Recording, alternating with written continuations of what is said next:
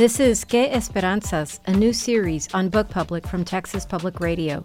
The expression Que Esperanzas is an ironic or pessimistic interjection meant to convey there's little hope and the improbability of success. Book Public's Que Esperanza series focuses on short stories with protagonists who are women surviving catastrophic injustices in their everyday lives and facing them with a thin measure of hope. This week's story is Because That's Just Easier by Dana Johnson. Protagonist Frida is worried about her daughter Dakota and her fear of the outside world on the streets of Los Angeles. They live in a high rise away from the homeless people who live on the streets that they must traverse in their everyday lives. Dakota is sensitive, watchful, thoughtful. Her own perspective influences the way Frida sees the world. Frida learns that maybe she's done too much to avoid the outside world in her own ways and deny the reality of what goes on out there because, as the title of the story tells us, maybe it's just easier that way. Or is it? Here's Dana Johnson. Because that's just easier. Their kid was turning weird. She refused to go outside unless she was in a car. Overnight, this seemed to be the case. She didn't want to walk. She didn't want to walk out of the front door of their loft, walk down the hall, get in the elevator, walk out of the elevator, and then walk 10 paces onto the street and out into the world. No, she'd get to the door and dig in, screaming and wailing as if she'd lost her mind. The last thing that used to work to get the child out of the house no longer worked. Cupcakes. That was all it used to take. I bet they have the red velvet today, Frida would say. Come on, sweetie, you're with me. I'm not going to let anything happen to you.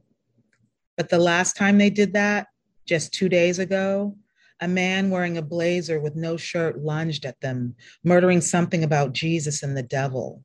Devil, he kept saying, devil. When he said it, it sounded like devil. Give me some sugar, he demanded. He was holding on to the waist of his pants, which had a rope as a belt. His black blazer was so dirty that parts of it glistened in the sunlight. Something like lipstick was smeared on his cheeks, and his long hair stood out at the ends so that he looked like some deranged scarecrow. He lunged at them with his big hands, near enough to see the length of the nails and the blackness underneath them. And she jerked Dakota's body against her own. But the man was no longer interested in them. He'd suddenly changed course like some prop monster in a carnival ride. He walked on, muttering, and everyone on the street who saw him walked past him, eyes fixed on other things. In front of their building, Dakota begged to be taken back upstairs. I don't have any sugar, she wailed. And when Frida tried to calm her down, one of Dakota's bony knees caught her in the chin. Cupcakes were no longer going to cut it. For our listeners who maybe haven't read the story yet, can you give us just a quick summary of the story? It's a story about a couple who has decided to move to downtown Los Angeles um, with their child. And because they live near Skid Row, um, they're having to figure out how to live there with a small child. And the mother, in particular, is reckoning with the cost of raising a child in the middle of such uh, poverty and chaos um, amid sort of the unhoused population of Los Angeles. And I think people don't realize that that's where Skid Row is. And uh, our characters of Frida and Jackson and Dakota are living in a high rise, sort of high above all of that that's going on down in the streets. Um, and so it's just such an interesting uh, juxtaposition of spaces as we see. And, you know, one would think, well, it does seem like some upward mobility for anybody to be able to live there. And yet, um, there's just such a fine line between uh, where they're living and the kind of life that they have and the and and really something that I think is dictated by th- their own careers, um, Jackson and Frida, and then what's going on sort of down in the rest of the world. It's such an interesting thing that you do with place in the story. Yeah, I mean, there is that duality of living in the city and particularly downtown. I love it. I still live down here and I love it because of everything that's around me, you know, that's our central library, one of the most beautiful libraries to me in the world is here. Um, Disney Hall, theaters, Dodger Stadium is just up the street, you know, and so there is this attraction to a space like this downtown, and yet we are living together with folks who obviously don't have the privilege of living as we live in the spaces that we live, you know, um, going to bars with $16 cocktails and restaurants and all of that. And so there is always that negotiation of sort of living in a space like this and witnessing, um, frankly, the ways in which we are letting our fellow humans down yeah. um, without the ability to see, without uh, understanding or having the ability to know how to solve this this huge problem. Um, so yeah, that living in that duality of you know living in a fairly nice space here downtown um, among, among folks who don't have that is that's been a difficult space to be in ever since I've lived down here. Um, so I wanted to write about that. And I see it's uh, the frustration and the worry of Frida is so palpable here because this is something that she cannot fix for her little child. I mean, it's um, for as much as she tries to think of ways to bring Dakota out, you know, with a cupcake or an ice cream to bring bring her out to go through this you know step by step process. You go to the elevator you go down you know and all of these steps to get her i mean she seems like she could be uh, not agoraphobic but just have that fear of just being in that space um, down below in the streets and it feels l- like almost um, emblematic for Frida of so many things that she won't be able to fix for her child. She she will not have that. She doesn't have that sense of control. Uh, maybe even in her relationship with her husband, as we see, we sort of are seeing these things sort of um, being chipped away at, and these tensions um, and they seem to come in in this particular story from this fear that the child has that then is something that Frida is absorbing as you know all of the things she cannot fix all of the things that she won't be able to fix. Yeah i mean there's a fine line between one has to live one's life the world is as it is and in some ways um, i think you know, Frida's husband thinks that they're doing their child a disservice if they try to raise her in this sort of sanitized Disneyland like life. But for Frida, there's trauma in seeing people on the streets with nothing, um, suffering through their mental illness or drug disorder, drug use disorder, drug abuse. Um, you know that that is something that works not only on a child but on an adult. And so what is the balance between sort of you know not trying to live in denial mm-hmm. but also trying to save your child from traumatic experiences? There's a balance there. And she's trying to figure that out in in the story and even inside their space the space where the three of them are in this what seems like such a lovely home um, is the uh, uh, then the, there's these elements of like the comic books that jackson likes to read uh, the zombie movies.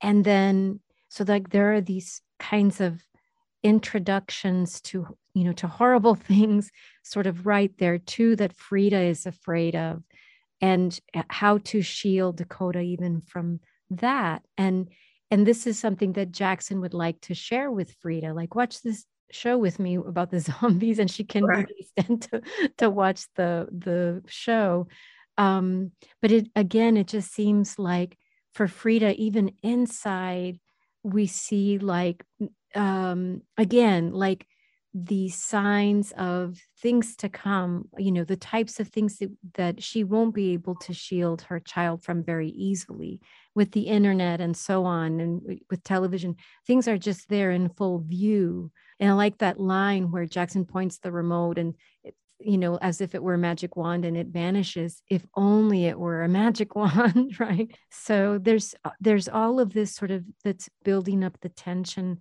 in the story, even inside um, the the home space. It's so interesting to me. I was thinking about, and of course, obviously, I'm not the first person to think about this, but sort of the sort of the normalization of violence and the kind of the numbing that comes with that mm-hmm. so that if one is constantly watching violence fake as it is uh, and blood and guts and gore um, to be able to watch that unflinchingly means to my mind that of course you've gotten used to that or you've accepted that. And and so again that's what frida is struggling against. She doesn't think that that's normal. Fake or not tv or not film or not it's not something that one should watch and then just sort of normalize. And um, and again, she and her husband have very different philosophies about this. And and so I was thinking about that in their home she's struggling with this and then also down below on the streets she's struggling with this of you know which is better? Is it better just to normalize it so that we can get through our day and go get our cupcakes and go to the library and do what we need to do? Or is that the tragedy of normalizing that so that you're able to go about your day which is worse? Yeah. Yeah. And it does and so when the family does go out there for their walk in the story we along with them encounter the worst of of, uh, Dakota's, uh, you know, nightmares or even Frida's, where they are approached by uh, these homeless men. And we can see how, at least for Frida, she begins to align in her own mind the zombies from the TV show that she could not look at. And, you know, it's on in full view. She and she looks away from it and then outside she would like to look away from it and make sure that dakota doesn't see it. And but dakota is seeing it. Dakota is able to see it. You know they've come out of the house almost as a, a form of practicing with her so she can get over her fear of mm-hmm. being outside in in that space um, it's just such a powerful, powerful scene where everything seems to be going okay. They're on their way to um, get a treat, and then just the worst, po- the worst possible thing happens. And then what we really see is Frida's reaction. We're sort of we're sort of seeing how um, Dakota is so sensitive and so watchful, and that seems to influence Frida's perspective. I mean, not just as a protective parent, but like now it feels like she's seeing the, you know, the zombie movie through the eyes of her child or seeing the outside world, you know, sort of from that, that vantage point. And it's something so heartrending in a way that um, what it does is it, it inspires her with fear. I mean, she's she's frozen for a second there and doesn't really know what to do. Um, it's just a very powerful thing, and it's so complicated. The the idea of of homelessness, as you say, uh, of mental illness, of drug addiction, of so, uh, so many things that need to be taken to uh, into account beyond they're like zombies he's a, a, you know these sort of negative characterizations that people can so offhandedly um, apply um, because it's easy right? Or, you know or it's because it's convenient and we can look away for a little while and not have to think about it. Um, but it's there in full view and it's it's always there in terms of it's right outside their front door. Yeah. Yeah and you know it's interesting frida is so struggling to maintain in front of her child and a little kind of like uh, there's a dynamic shift there where dakota is kind of she's so determined her little mind is you know she sees her mom is struggling at some point. Her mom dakota says you're squeezing my hand really hard you know? And dakota in that in that moment just becomes this person that's just like all right i know i'm a little kid but i'm just going to get through this too um and so they're both trying to negotiate this in very different ways and what i tried to do in those moments is you know, Dakota, because she's aware of the zombie movies and all of that. Um, and she's seeing sort of like the mechanical mannerisms of um, the homeless people or person they encounter. She makes that connection. Hmm. But what I was trying to suggest is that what becomes of us, the supposed living, who can just sort of walk without feeling, without looking, without understanding, without heart, right? Mm-hmm. There's a kind of zombification that happens to us when we live this way to become kind of heartless and numb mm-hmm. in order to survive seeing fellow humans live this way. Yeah. It's not fair, it's not right, it's not just, it shouldn't be happening and yet I've got to get myself to the train station, to the Metro Link, and somehow be okay with seeing what it is that I'm seeing on a daily basis. How do I do that? There's a way of like somehow kind of shutting down a little bit. And so, what I'm asking is like, you know, like who is the zombie exactly in this story? Who are the zombies? Um, it's a it's a tough thing that that's so interesting that it was Frida that's that's holding on to Dakota's hand so tightly that it hurts her and, and it's it's Frida that's holding on. It's not the other way around. Right, right. and it's su- such an as you say it's such a, dyna- a flip in the dynamic between the two of them. And it it seems to have done something very subtle in terms of how Dakota is now managing. Um, you know and once they're back home and they she talks about how they were sort of pushing her toward a certain kind of toy and maybe not the the girly girl barbie stuff but just dakota just has her own her own mind about it.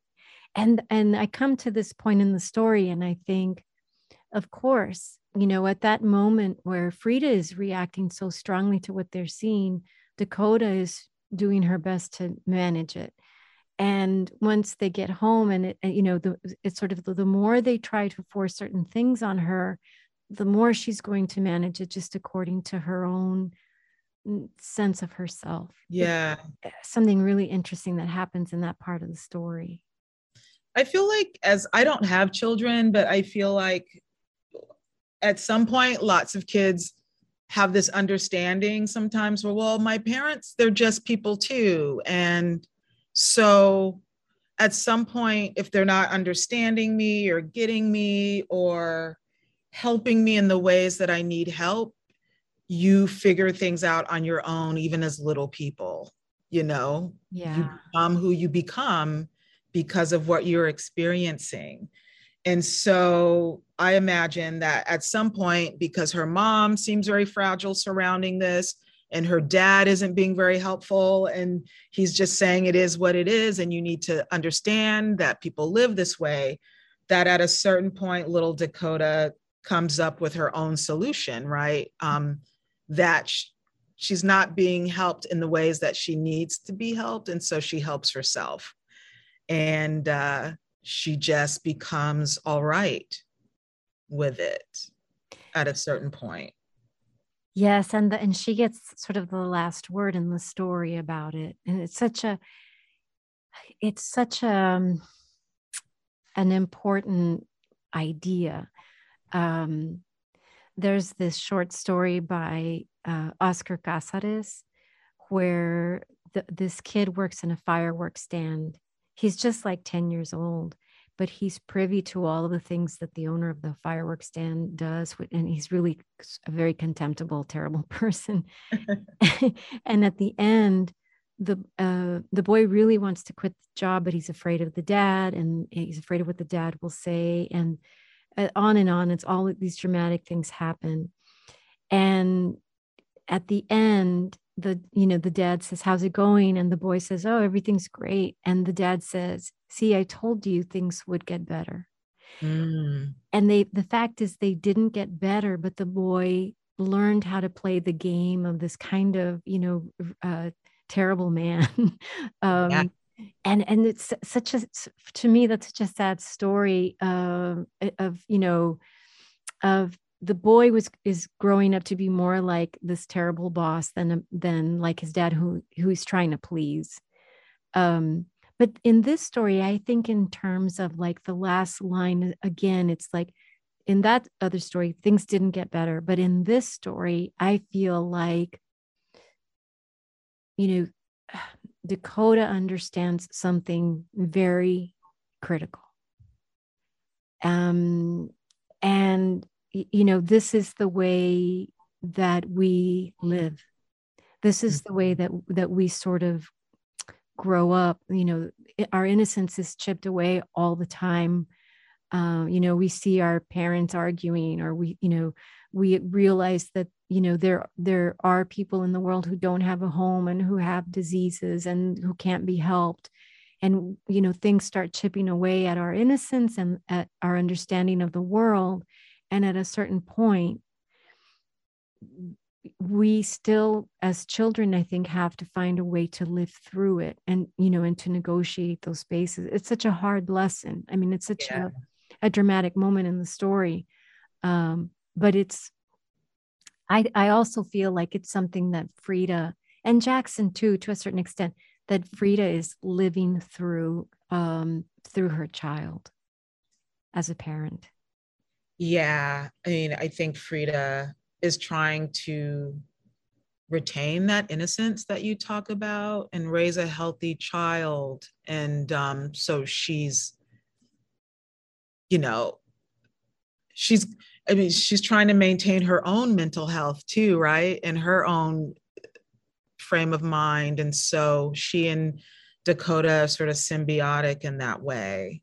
Um, but yeah, you were you were talking about how kids learn these hard lessons and a lot of it comes at us through ways in which even our own parents don't understand. And so that little section about you know they tried really hard to raise her with sort of like gender free toys or whatever but kids take in what they take in. You can insist or try and insist on a certain uh, way for your child, but they're going to like what they like. They're going to be interested in what they're interested in. And in spite of themselves, they might even take in things that they resist. There's no telling, there's a weird alchemy of kind of the world and what lands on the psyche of a of a person particularly uh, particularly of a child and so it's the same with you know they're trying to make her not be so much into barbie and those kinds of toys but she ends up liking those things anyway. And frida is trying to protect her child from sort of the harshness of the world. And yet by the end of the story as a way to survive, Dakota has sort of taken on some of that harshness of the world and has become hardened in her own little way to the suffering of others outside that apartment because that's just easier, right? So I wanted to talk about those complications and how basically so much of everything is out of our control. And how does one then try to regain control and at what cost? Dana Johnson, thank you so much for talking to me about this story. I really appreciate it. Thank you so much for having me on. Dana Johnson is the author of the story Because That's Just Easier. It can be found in her collection of stories titled In the Not Quite Dark. This has been Que Esperanzas, a series focusing on short stories with protagonists who are women surviving catastrophic injustices in their everyday lives on Book Public from Texas Public Radio. Write to us at bookpublic at tpr.org. Jacob Rosati composed our theme music. Dan Katz is Texas Public Radio's news director. We had help this week from David Martin Davies. I'm Yvette Benavides.